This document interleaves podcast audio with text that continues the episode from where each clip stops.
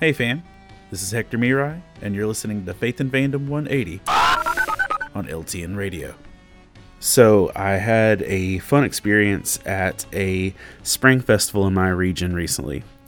You know, it's I'm assuming every big town has like a spring festival of some sort or whatever, but you know, it was one of those things where there's like food and vendors and rock climbing walls and marching bands and it's the whole big deal.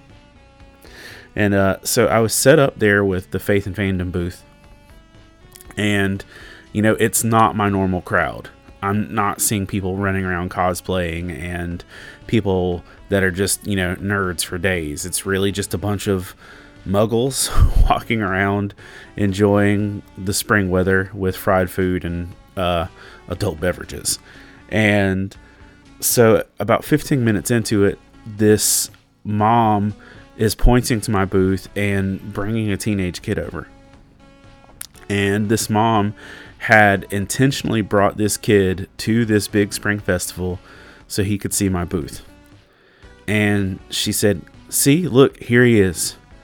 And this teenage kid comes up to me and says these words I thought I was the only Christian geek in the world. And I was like, no, my guy, you are far from the only Christian geek in the world. You're far from the only Christian geek, like in a one mile radius. I mean, you're not alone. And his mom realized that this kid felt alone and that he felt isolated.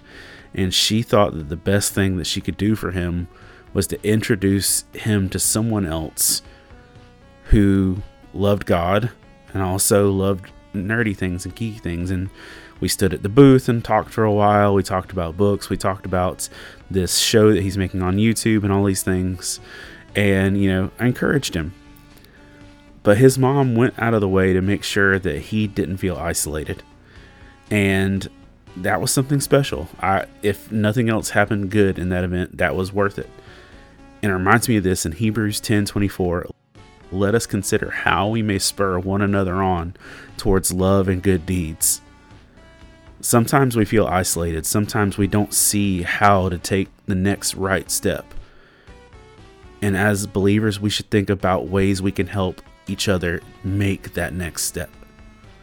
If you'd like to learn more about Faith and Fandom, head on over to faithandfandom.org, where you can learn about our Comic Con ministry, podcast, memes, apparel, and book series. You can even read new chapters before they make it to the next book. I'm Hector Miray, and thank you for spending the last 180 seconds with me.